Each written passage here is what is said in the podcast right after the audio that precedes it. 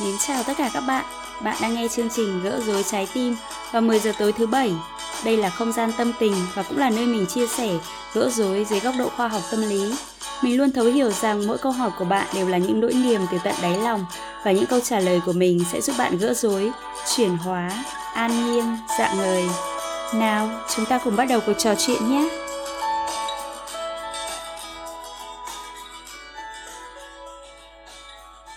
Em chào chị, em năm nay đã 28 tuổi. Lịch sử yêu đương chính thức của em ghi nhận toàn tình huống oái oăm. Trong số những người si mê và theo đuổi em rất nhiệt tình, em không thích ai cả. Còn đối với những người em có cảm tình, thì thường là một mối quan hệ thế nào cũng đi đến trục trặc, xung đột, cãi vã, hoặc là không kéo dài, hoặc kết thúc ngay khi chưa được gọi là một cuộc tình. Có một nghịch lý nữa là những người thích em thường được đánh giá là tốt, là đàng hoàng, nhưng không hiểu sao em lại không có cảm xúc.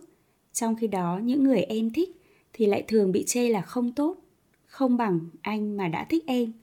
Đôi lúc em cứ tự hỏi tại sao em lại mắc kẹt trong những mối quan hệ không đâu đến đâu, hết lần này đến lần khác. Tại sao em luôn khao khát đón nhận một tình cảm trọn vẹn từ hai phía, nhưng cứ loay hoay về những mối quan hệ kém chất lượng như thế này?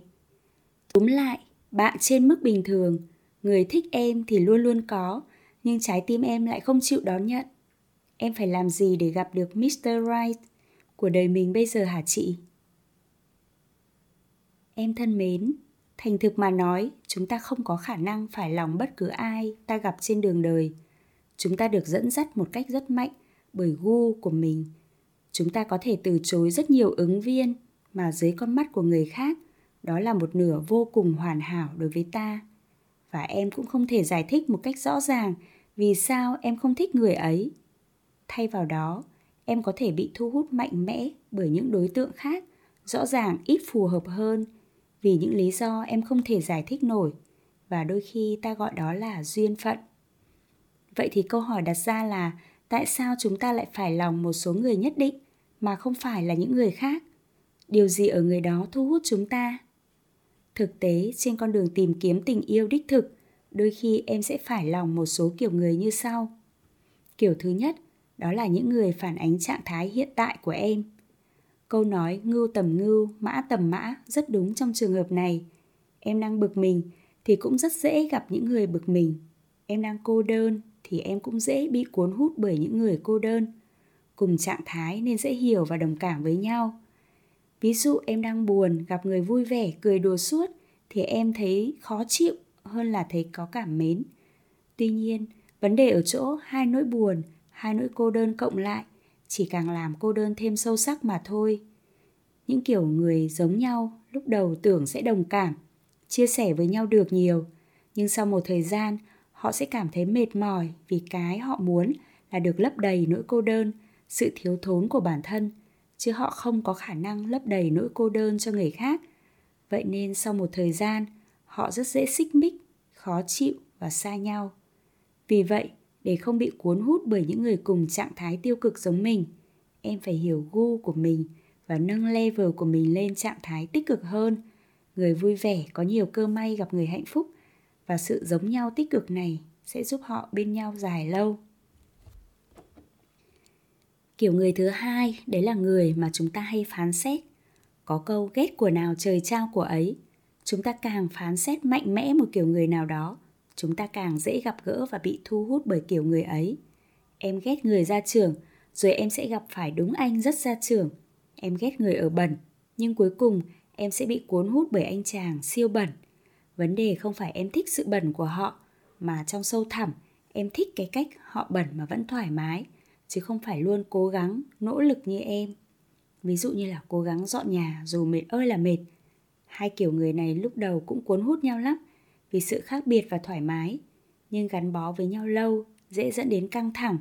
Vì một người nỗ lực còn người kia cứ mặc kệ, cứ thoải mái, cứ nhởn nhơ. Nếu gặp phải gu này, hãy biến nó thành gu buông bỏ.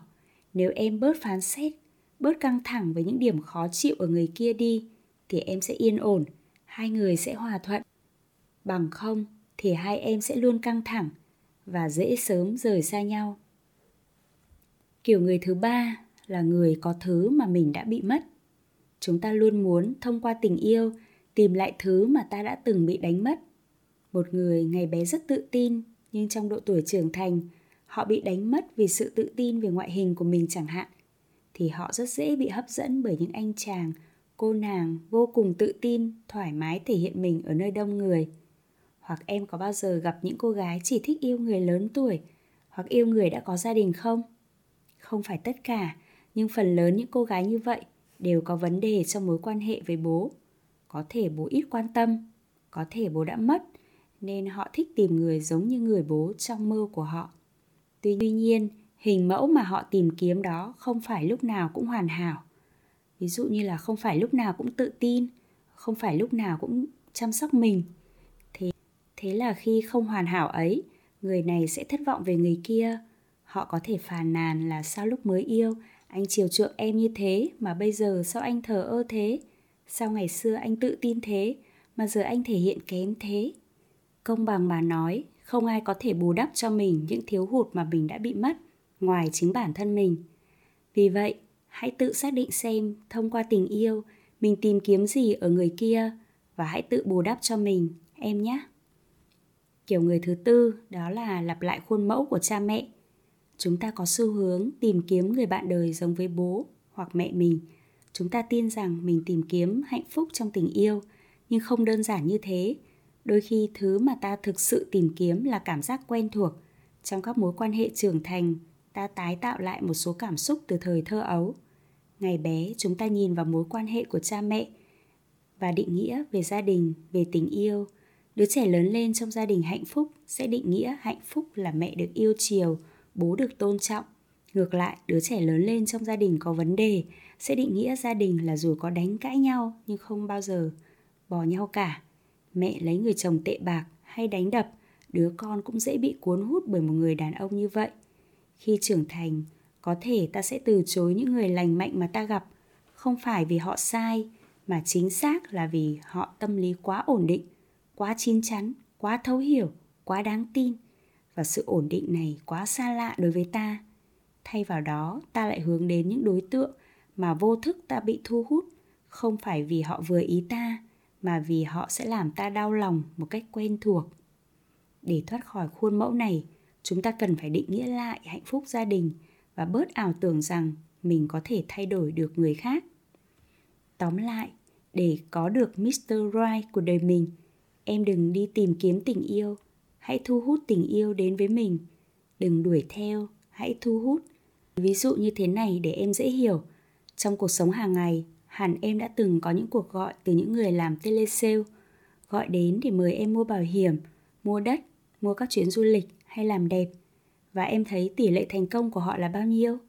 Giả sử nếu có ý định mua đất, mua nhà hay đi làm đẹp, em sẽ mua của họ chứ?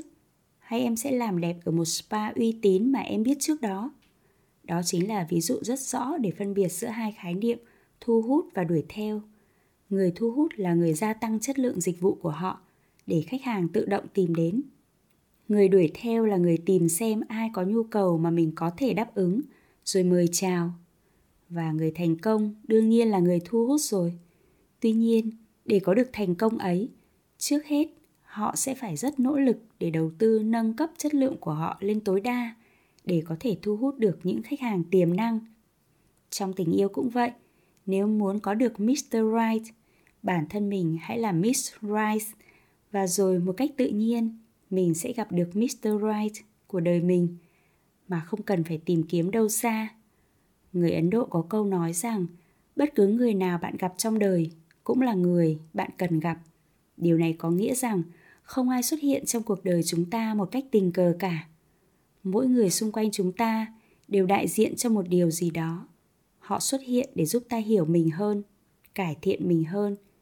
Vì vậy, hãy nhìn lại những mối quan hệ đã qua của em để xem ở thời điểm đó gu nào mạnh mẽ nổi lên đến nỗi em cứ bị hấp dẫn bởi con người ấy chứ không phải người khác và khi mối quan hệ ấy qua đi nhìn lại thì em thấy người ấy đã giúp em trưởng thành hơn như thế nào và em cần nâng cấp mình lên level mới ở điểm nào để gu chọn người yêu của mình trở thành Gucci, xịn hơn, tuyệt vời hơn, vui vẻ hơn và hạnh phúc hơn.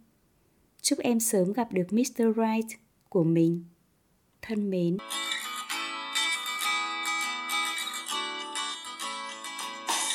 Cảm ơn các bạn đã dành thời gian lắng nghe gỡ rối trái tim. Hãy giúp mình nhấn nút theo dõi để đón chờ các tập tiếp theo và chia sẻ giúp mình episode này tới những người bạn thân yêu của bạn nhé. Đó chính là món quà vô cùng ý nghĩa đối với mình. Mời bạn gửi tâm sự của mình đến chương trình bằng cách tham gia group Facebook Gỡ rối trái tim.